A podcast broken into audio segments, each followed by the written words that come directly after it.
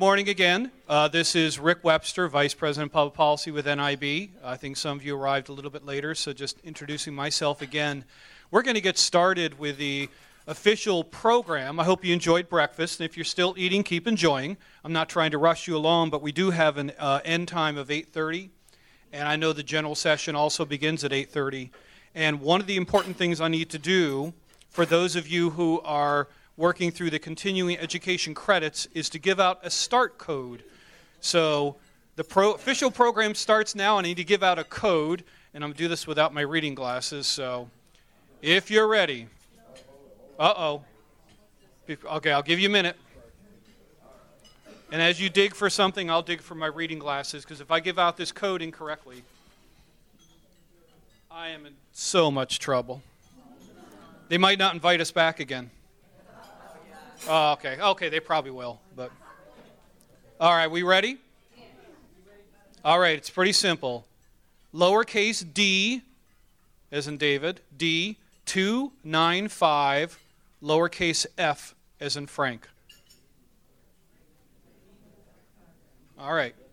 So now one thing we're going to do is we're going to go around and do self introductions, and I'm going to start here at this table, up in the front and I'm going to ask you to simply give us your name and where you're from, if you would, please. Not your life story. I don't think we have time for that. Although it might be kind of interesting to hear those. But, uh, all right, we'll start with you, Cindy. Cindy Van Winkle, Membership Services Coordinator, Minneapolis, Minnesota. All right. Donna Hepper, Bismarck, North Dakota. Alan Peterson, Horace, North Dakota. I have some Braille Forum raffle tickets that I like to sell. Uh-oh, uh-oh, uh-oh, uh-oh. Going off script already. Come on. Come on, no selling. George Holiday, Philadelphia, Pennsylvania. Karen Itel, Braille Revival League of Texas President. Grady Ebert, Natchez, Louisiana. Adam Rushville. Oh, Adam Rushville, Louisville, Kentucky. Zelda Gebhardt, Edgeley, North Dakota.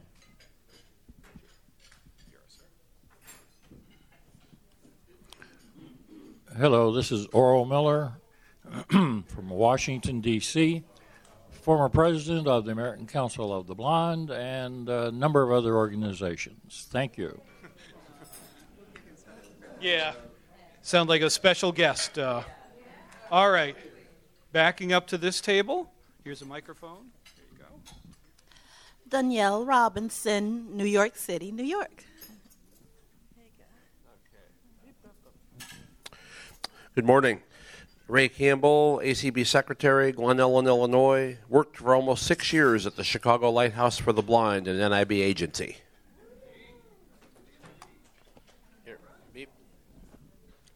Karen Campbell, Glen Ellyn, Illinois. Terry Lynn Higashi, Honolulu, Hawaii.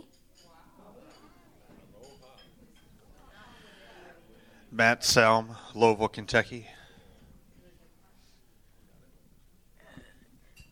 Jeanette Gerard, Washington, D.C. Patty Slaby, Arcadia, Wisconsin.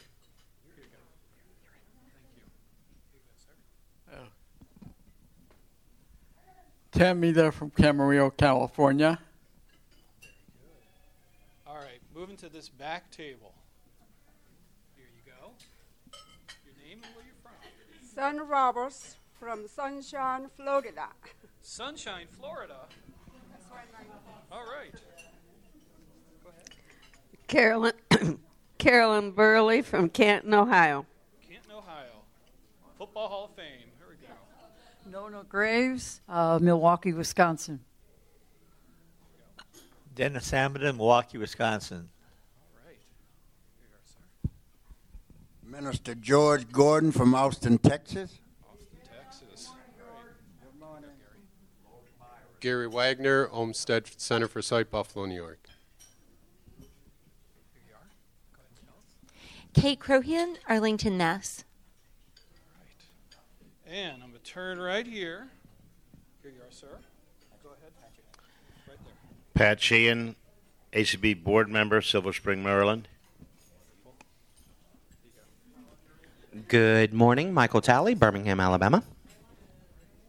Here you are. Here's a microphone. Judy Jackson, Stuarts Draft, Virginia. Paul Edwards, Miami, Florida. Rhonda Trott, Talladega, Alabama. David Trott Treasurer, American Council of the Blind from Talladega, Alabama. Brian Charlson, Watertown, Massachusetts. Good morning, Kim Charlson, ACB president from Watertown, Massachusetts. Where's Rick? Thanks, Kim. All right, turning next to this table. Who am I going to pick on first? Okay. Young lady, tell us uh, your name, where you're from. Sharon Strakowski, Worcester, Massachusetts. All right. Okay. Um, you're next. Harriet Stanton, Indianapolis, Indiana. Steve Stanton, Harriet Skydog for the past 54 years. Very good. Jerry Coors, Indianapolis, Indiana. Don Coors, Indianapolis, Indiana, on the board of directors of Bosma Enterprises. Hey, that's a name I like to hear. Kathleen Duke, Jackson, Mississippi. Mike Duke, Mike Duke, Jackson, Mississippi, member of board of directors, Mississippi Industries for the Blind, and chairman of it for another few weeks, so they have another election. Chris Prentice, Austin, Texas. My first job was at Travis Association for the Blind in the 70s. Wow. All right. Ellen Telker, Milford, Connecticut. Very good. Laurie Zertucci, San Antonio, Texas. All right. Got to make sure I went a little out of order, so I got to make sure I don't forget a table. Here you are, sir. Good morning, everyone. Mike Moran, Lakewood, New Jersey. Debbie Grubb, Bradenton, Florida. Uh, here you go. I got you right there. Jason Ian, Louisville, Kentucky. Ursula McCauley, Seattle, Washington, Lighthouse for the Blind. Glenn McCulley, Seattle, and and uh, I've been at the lighthouse. It'll be 25 years and six months from now. So Erica Liashenko from Hawaii. Malia Liashenko from Hawaii. Oh, Hawaii's in the house today. All right. I have to go back to D.C. I might join you. Here you are, sir. Kevin, oh, Kevin Ratliff, Austin, Texas. Ken, Kenneth Reed from Brookhaven, Mississippi. Thanks. Doug Powell, Falls Church, Virginia, and I worked almost 10 years as a contract employee, leading leaders at all levels for NIB. Mm-hmm. Alumnus. Frank Welty with the Lighthouse for the Blind and Visually Impaired in San Francisco, California. Thank you, Frank. Here, sir. Mike O'Brien, Troy, New York, and uh, some of my earliest uh, employment was uh, with the Northeastern Association of the Blind in Albany, which is an NIB affiliated agency. Indeed. All right. Renee Zellickson, um, Chicago, Illinois, President of Government Employees. And I'm Tom Jones from Chicago. All right, now we're getting close. First, the last table. Here you are, Lynn. Lynn Heddle, Friends in Art President, Birmingham, Alabama. And let's go to your left. Michael Byington from various places in Kansas, retired in 2017 from Envision. Various places in Kansas. Okay. Did you leave every hometown? The, the cops were chasing you out, or what's going on? You don't want to reveal?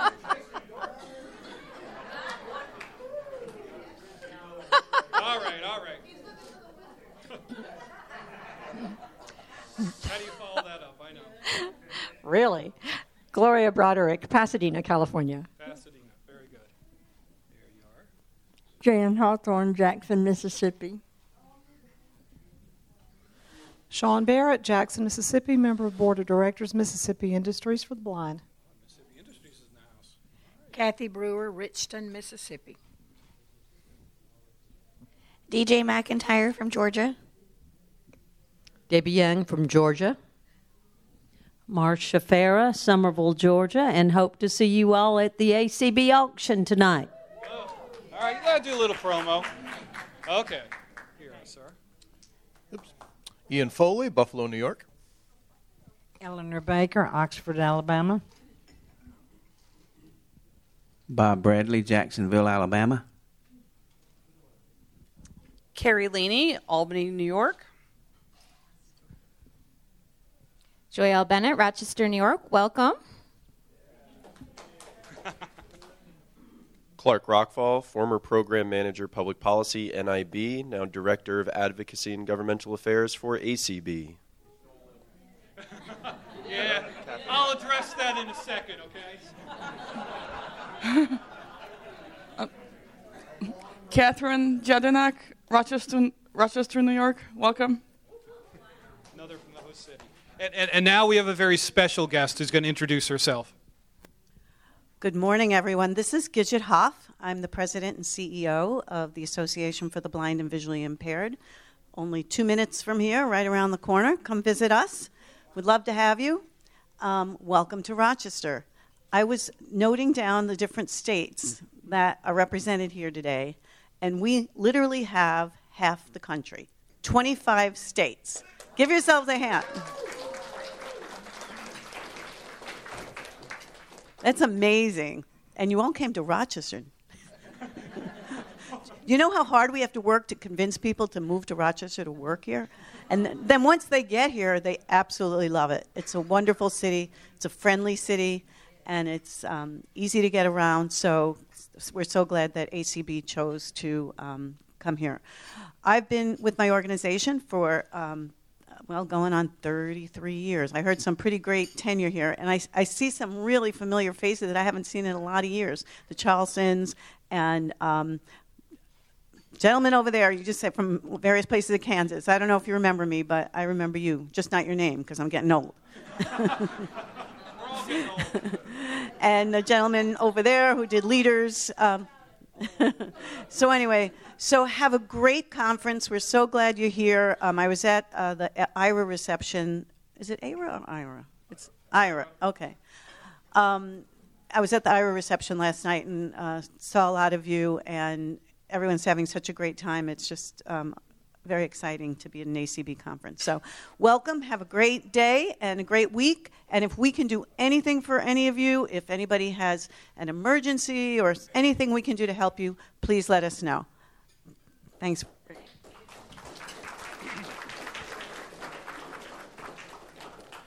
That's terrific. Thank you, Gidget. And uh, I heard a lot of folks either have worked in the past or do work at one of uh, NIB's associated nonprofit agencies. Could I see a show of hands again for those who currently currently work or have worked? Wow, that's great. Thank you. Thank you. Thank you so much for being part of uh, such a great program. So I appreciate that. So, um, again, Rick Webster with NIB.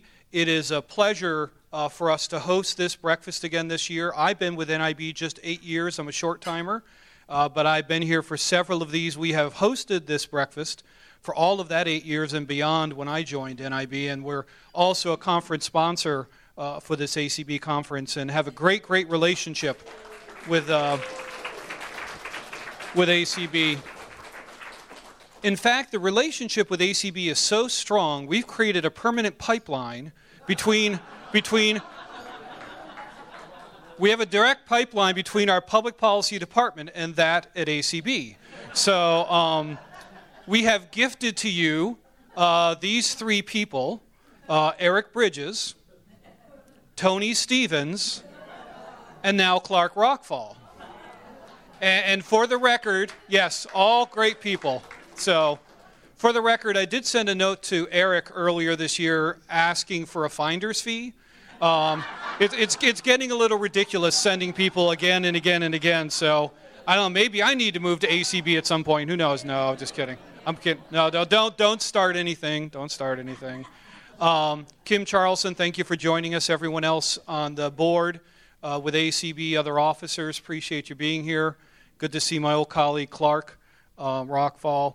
Um, again, I've been with uh, with NIB for eight years. I've been doing government affairs work for about 35 years, uh, but it's been a pleasure uh, to work on behalf of our associated nonprofit agencies and to help improve uh, and expand employment for people who are blind.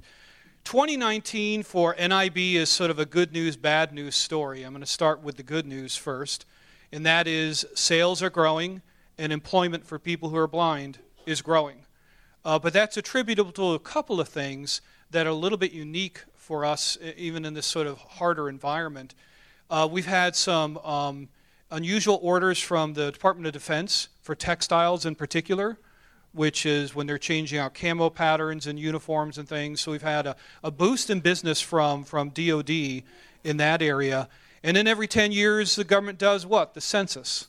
So the Department of Commerce has to gear up and buy a lot of supplies. We've gotten a benefit uh, from that that, again, only comes every 10 years. So that's the good news, is that sales are up, uh, but that's not the important part of what we do. We focus more on employment growth. And employment growth is there. It is growing, it's increasing, it's expanding, and we're, we're still proudly doing a lot of production work, manufacturing, but we're offering more and varied kinds of jobs in the services area as well. And that's, that's all exciting. So that's the good news. And I told you it's a good news, bad news story, so I have to share the bad news or the challenging news. And let me start by just briefly going over a couple of issues that we've uh, done a deeper dive on in the past at this particular breakfast. The first is Workforce Innovation and Opportunity Act. WIOA. We still have some serious challenges in some states with VR counselors and uh, blind agencies not necessarily fully considering Ability One jobs.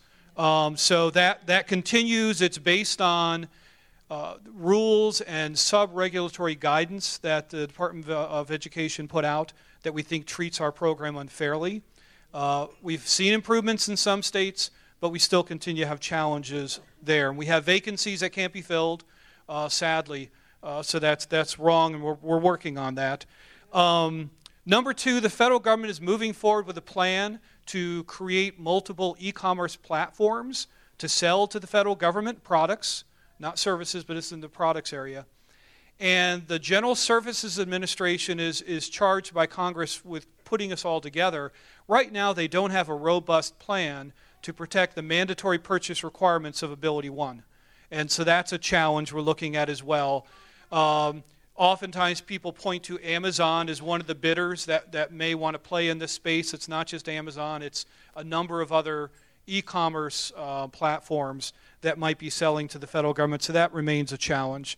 And just overall, there's um, there's not as much robust participation uh, by federal agencies in Ability One. So there's a bit of erosion, if you will, in terms of participation, and that's that's troubling for us.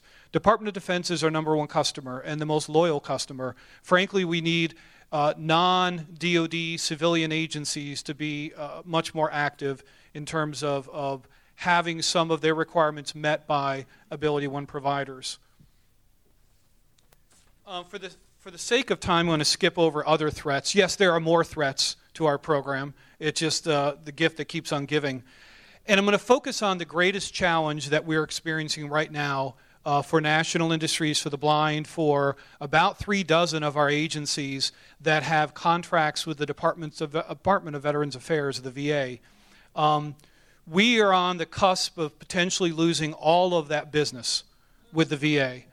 And this is a result of a U.S. Supreme Court case three years ago, and then more recently, a lower federal court case where um, one of our agencies in North Carolina that makes eyeglasses for veterans was challenged uh, by a service disabled veteran owned small business, an SDVOSB, because in D.C. we love our acronyms, so why not have an acronym, right? Um, they sued saying that under something called the Vets First program and a law that was passed in 2006, they should have priority, not ability one. So, uh, as we uh, challenged or fought back against that suit, unfortunately, we've lost that suit. So, the Department of Veterans Affairs, the contracting officers are already uh, going about the business of recompeting a number of contracts contracts for products, because we do make a lot of products for the VA and also services, and that's primarily call centers or operation centers, um, switchboards. So we're on the cusp of losing all of that work. By dollar amount, it's about $113 million a year in contracts. By jobs, it's approximately 800 jobs for people who are blind. And, and if you even look on the other side, as we often say at NIB, the other side of the program with Source America, the number of people with significant disabilities who would lose employment if, in fact, all these VA contracts went away and went to either veteran owned small businesses or service disabled veteran owned small businesses is about 1,000 jobs on their side of the program. And one thing I want to make clear is we don't have, there's no dispute, frankly, between Ability One and the Vets First program. For about 10 years, they existed side by side. There was not a conflict. It was only when a lawsuit was brought and this, this SD VOSB company filed suit and won in the court. Now we have a conflict. We do have two statutes or laws that are seemingly in conflict that Congress has really never weighed in on. The courts made a determination that Congress wanted Vets First to have priority over Ability One. We don't agree, don't agree with that decision, but in fact, the courts have spoken. So, right now, we're in the process of lobbying Congress to make a legislative change. Um, there was a letter that was sent up to the Secretary of the VA uh, to impress upon him the importance of this issue. It's going to be delivered very soon. There's about 30, 35 members of Congress on that letter. Unfortunately, the Secretary really can't resolve the issue. This can't be done administratively. This needs to be done legislatively by Congress. And it's a tough issue for them because, on its surface, it seems as though this is sort of pitting people who are blind against veterans, when in fact nothing could be further from the truth, because, truth be told, our agencies with these VA contracts do in fact employ veterans, including blinded veterans, and our agencies also provide service for services every year for thousands of veterans across the country. So we employ veterans, we serve veterans. This is not a contest between Ability One and the veterans community, and there is a place for entrepreneurship programs for veterans who are small business owners. There is a place for that, and we we um, want that to continue. So there shouldn't be a competition. We need Congress to step in and sort of referee this. Um, but we're, we're very concerned about, again, not just the loss of jobs, but the ripple effect. As agencies lose these contracts, they lose the ability to fully serve people with rehab and other services. So it's going to go way beyond that. Um, I should add that uh, I have uh, drafted a resolution for this conference uh, to pass on this very issue, calling on Congress to take action. I don't know the schedule for when those resolutions are going to come forward. I'm hoping ACB will, in fact, support this particular resolution. There is no more critical issue for our community at this time. And even if an associated nonprofit agency in our network doesn't have a VA contract, we're also concerned about what impact this could have down the road if the VA can essentially sort of walk away from Ability One. What about other agencies? What about other agencies in the federal government? So we're, we're concerned about that domino effect and don't want to overplay that, but it is something that's in the back of our minds and is a concern. So um, I can address this issue and others in a little more depth.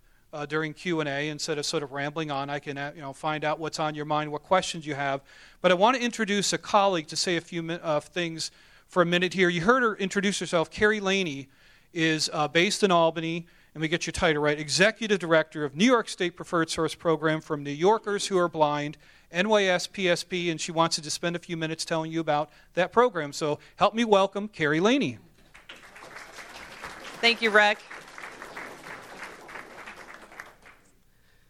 And I'm Carrie Laney, and I was I grew up about an hour from here because everyone was saying where they came from. So I wanted to say I'm a fellow upstate New Yorker. So Parish, New York, very small town between uh, Syracuse and Watertown on I 81, for those of you that know the area. So, uh, welcome to Rochester, New York, as a upstate girl myself.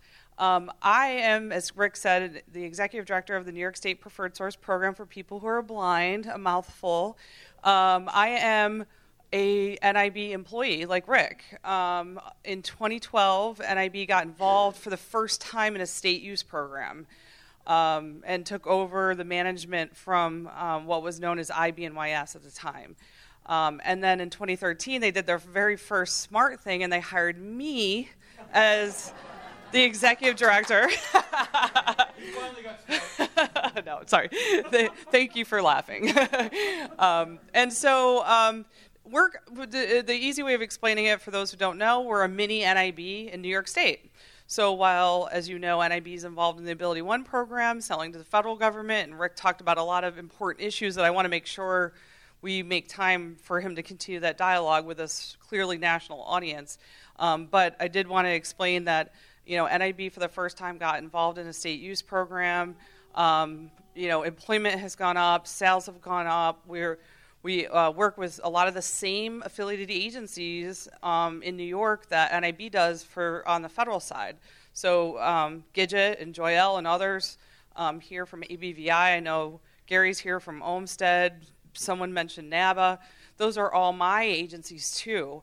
I just direct state government and local governments um, uh, business to, to those agencies so that we can have a diversified um, employment base, which is really important when some of these federal issues come up. We know that there's the state business that keeps employment going, and sometimes there's you know state issues that happen, and then hopefully the federal government's doing well and keeping employment going. So. Um, obviously, we know these are really important programs to create employment for New Yorkers who are blind, um, competitive jobs, certainly. And, um, you know, uh, I'm just really happy to be able to spend a few minutes talking to you today um, again, my name is Carrie Laney, and I want to make sure that Rick um, gets the microphone back to answer questions about the federal program. But um, for any of you jotting stuff down, um, my email is claney, C L A N E Y, at nyspsp.org. Um, anytime you have any questions about, you know, why don't I have a state use program in my state, or, you know, how does that work, you know, being you know, uh, related to NIB and how does, you know, how do you work with different agencies and different customer levels? Um, I'm more than happy to answer any questions here. I'll stick around a little bit after. Um, and I'm just really happy to have the unique opportunity of speaking to a national audience. I'm always talking to New Yorkers. and I would like to ask the folks from Hawaii to take me back with you. uh, and, uh, I honeymooned there some many years ago, and I want to go back. So anyway, thank you for the time.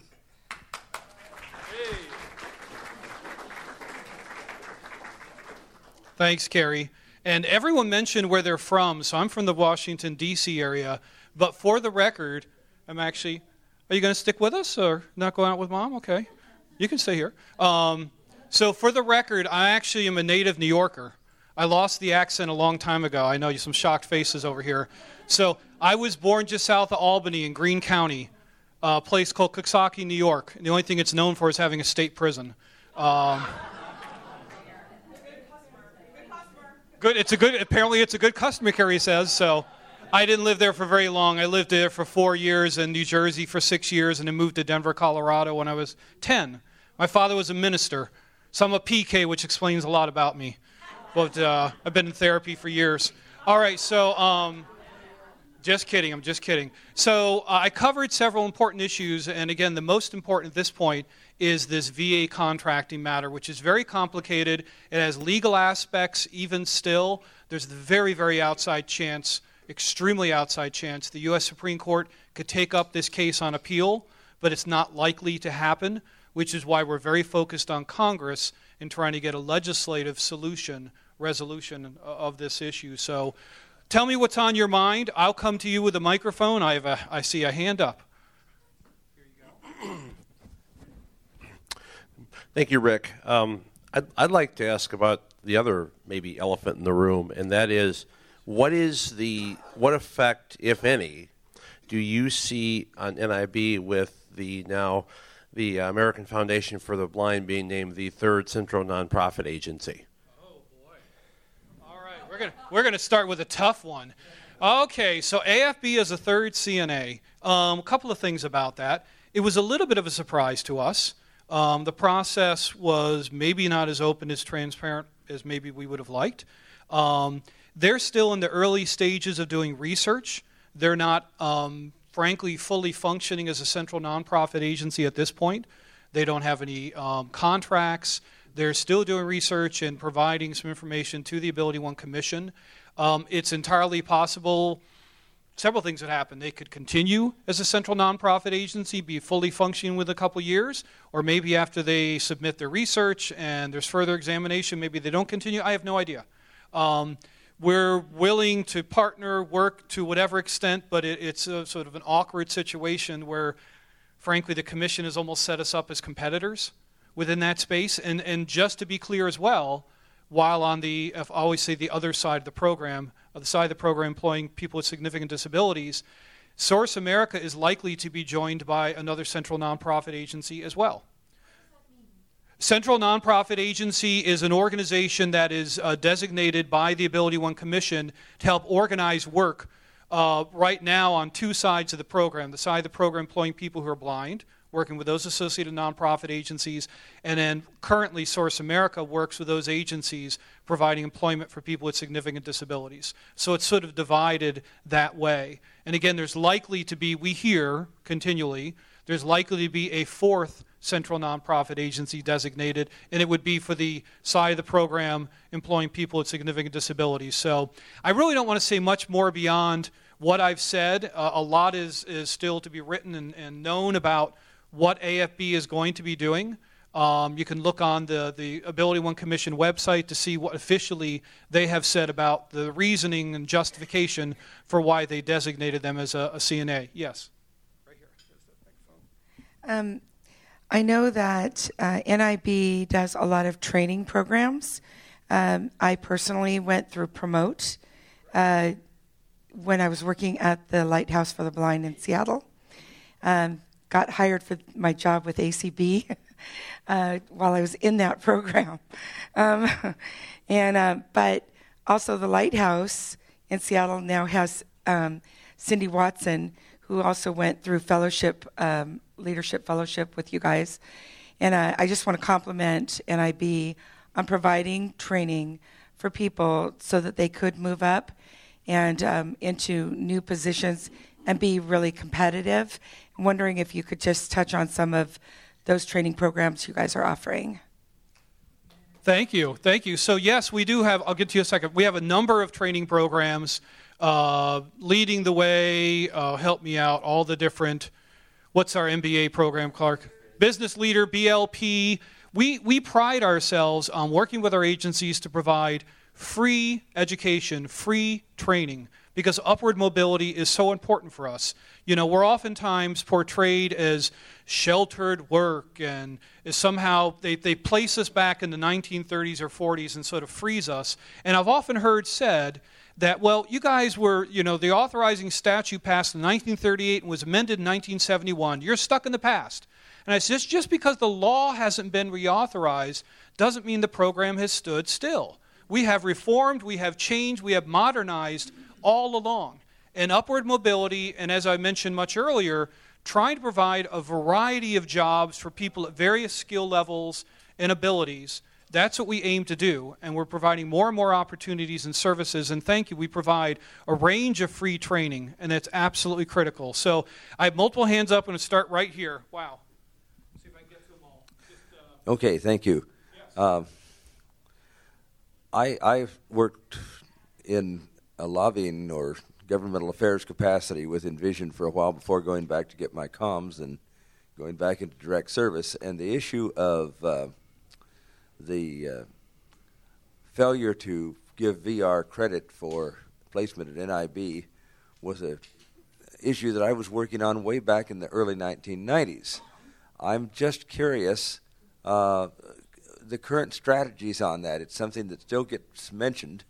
Uh, of course, at the time we were going through a reauthorization of the Rehabilitation Act, and uh, we were having frequent uh, uh, repartee with uh, Fred Schroeder and so on, who was Commissioner of Rehab Services.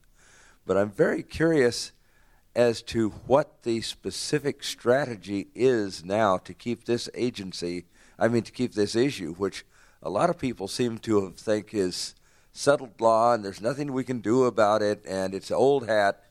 What's keeping this fresh? What's keeping it going? And what's the current strategy there? Wow. I don't, I don't have enough time this morning. Let me try to answer it this way. It is not a new issue and it's not a new challenge. It existed since about 1990. in regulation. What changed with the passage of the Workforce Innovation Opportunity Act in 2014 is it codified or put into law what existed in regulation. So it actually strengthened it. And it took the definitions for competitive and integrated employment, which were separate, put them together. But it really is, if I just go in depth for just a second, in the preamble to the rule for state VR agencies, it essentially said in there in several places if you're an Ability One nonprofit provider, you will not or you cannot offer integrated employment. So it essentially deemed our agencies to be guilty before proven innocent. And this is what we've been working on, trying to get them to understand. It says, in addition to that, but every VR counselor still needs to look at every open position, every vacancy that a client's asking about on a case by case basis. So they can't make blanket statements and judgments about our program or about an agency in its entirety. They actually need to go out and look at the job and determine can, in fact, meet the test of being competitive integrated employment? Can it be a placement? Even if it doesn't qualify as a placement, if the client still wants to work there, they're required to make the referral. In a number of states, they've stopped making referrals or have reduced referrals to our agencies. That violates the law. It's that black and white. So we're both trying at the national level to tackle this with the authorizing committees. We've asked for oversight hearings on this issue. We're also encouraging our agencies to try to develop better relationships with state VR, state by state. Because it's those relationships, once you get someone into your agency and help them understand the jobs you actually provide versus the jobs they think you provide, it makes all the difference. So that's about as much as I can say about that, unless we do a separate seminar in WIOA. So I'm going to make my way back. Okay. Yes, thank you. Um, m- my question is, and I know we don't want to talk much about the other organization, but let's be real, this is a serious issue. Have you, by chance, gotten any cooperation from the NFB and uh, as far as uh, going to court and and fighting this issue with um, with with Congress, getting any legislation? It seems to me that there are some critical issues that it takes. It's going to take both organizations to accomplish, but it because uh, there are blind people in both organizations. I just wondered, you know. That is an excellent and timely question. So, uh, I have been in discussion constantly with my uh, counterpart at NFB, John Paré, and NFB is interested in supporting us, in, particular on this VA issue. They are hearing from NFB members that work at our associated nonprofit agencies that are concerned about losing their jobs. It's, it's that simple. So, so NFB and, and, and NIB are in, are in direct, yep, we're in direct and constant conversation about ways that they can support our work on this issue. So, okay, um, since I'm right here, I'll get it to you, sir. Um, here you go. Thank you. I just wanted to ask how do we best stay abreast on the developments with this Abilities One VA situation? Wow. Um, how to stay abreast of the developments. So I, I, think there might be a way for you to trying to think of what newsletters the sort of general public can have access to. Um, Opportunity Magazine comes out quarterly. That's not, and it doesn't really cover public policy as much. We have something called NIB this week, which we occasionally put in public policy related matters in there. Um, most of the publication we do goes directly to our agencies, so there's really not sort of a public newsletter, if you will. Um, if you're really interested in staying abreast, I'm also going to give you, like Carrie did, I'll give you my email address. It's very simple. So my name is Rick Webster. So just my first initial R, R Webster at nib.org. You can email me and carry us something. I'm of a certain generation, so I'm a little obsessed with social media. Um, but I would really encourage everyone to like and follow NIB on Facebook and LinkedIn. Um, they really do um, provide great updates on those social media platforms. Um, there was recently an article in thehill.com that was posted um, by um, NIB on, on LinkedIn and Facebook. so that's a great way. And please, not only um, follow NIB, but repost those um, articles that you think are of interest to you and, and, your friends and colleagues.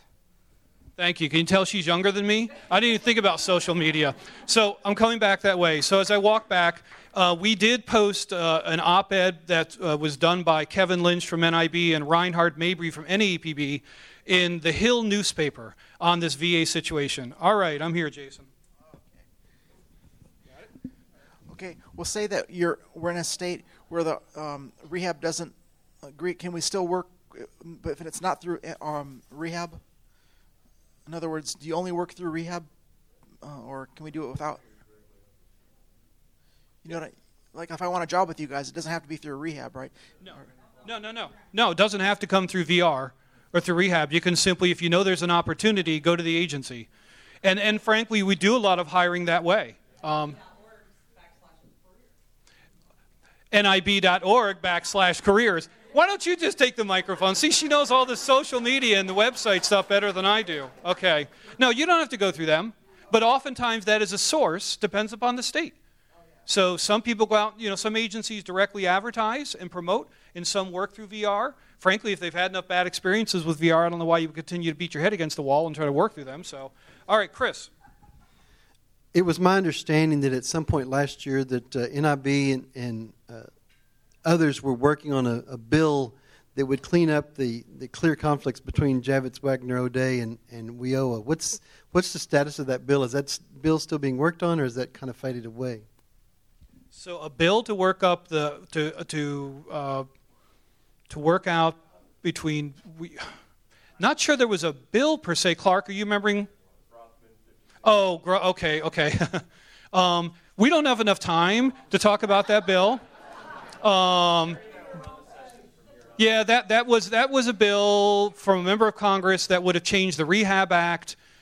We were somewhat in support of that, but the problem is that bill was not going anywhere, was never going to get a hearing in committee. It riled up the larger disability community in a way that was really unnecessary and got them sort of juiced up. Um, that bill is likely to be reintroduced in a rewritten fashion, we think sometime in September. Um, it, it isn't going to solve anything for us, unfortunately, because even in a Republican House of Representatives, it was going nowhere. There's now a Democratic House of Representatives. The bill will have no Democratic co sponsors. It's going nowhere in Congress, unfortunately. It, it tries to redefine what an integrated setting is we do have a longer term structural issue we need to address between the Ability One program and competitive integrated employment. That bill, unfortunately, won't get it done. So, is that, sorry, that's the answer you want to hear, right? Um, yeah. Oh, hold on. I'll be right over there. Hang on one second. All right, Michael.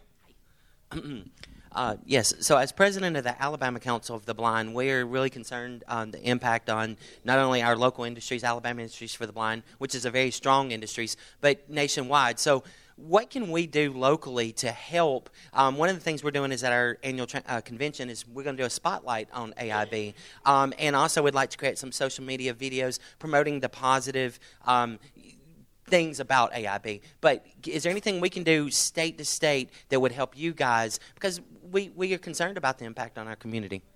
Well, thank you. Thank you for that offer. And I think my advice would be to aim those positive stories at federal lawmakers because they're hearing from others about our program who are trying to define us in ways that are not accurate in many cases. So I would ask you to take those stories, you know, take, take Carrie's tip and use social media.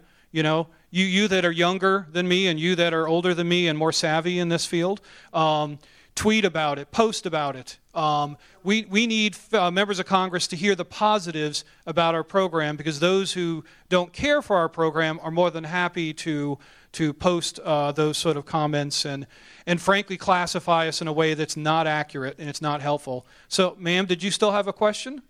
Yeah, on the integrated employment situation. It, it, I think we all know what integrated employment is. is why doesn't Congress and the and the governmental people know? I just don't get that. Wow. Okay, so I, I, I'm with you. I, I, in terms of the sentiment, I'm absolutely with you. Um, they, they wrote the definition in a way that makes it more challenging because, in part, and it gets more complicated, we have a labor ratio requirement where for products and services, a minimum or at least 75% of the direct labor input needs to be by people who are blind. And then the problem is the indirect labor, management and others isn't counted in that. There's a lot of layers to this complexity. Either through a reauthorization of the Workforce Innovation Opportunity Act, which is due for reauthorization in 2020, but really isn't going to be worked on until 2021 or 2022. Maybe we make a change in that statute. Or maybe what's been discussed for a number of years, which is modernizing or changing the Javits Wagner O'Day Act, could also happen. So, one way or the other, this issue is going to be addressed through legislation. So, I'm, I'm, I'm coming your way. I'm coming your way. Is There's there still an agency called NAC. You know, was it uh, Education Council? Is that part of NIB too? It's not part of NIB. Yeah.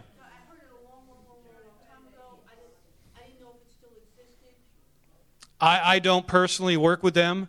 If, um, all right. So we're at about uh, not quite 825. I'll ask for maybe one last question. And if there isn't, I'm going to say thank you for being here. Thank you for all your good. Oh, the ending code. Thank you. Oh, oh, the folks at ACB would have been so angry with me if I hadn't done this. And you'd be angry with me. Thank you for reminding me. All right. Are we, are we all ears? This is the end code. Eight, six, one, D as in David, that's a lowercase d, four. 861D4. And thank you so much for being here. I appreciate it. Have a great conference.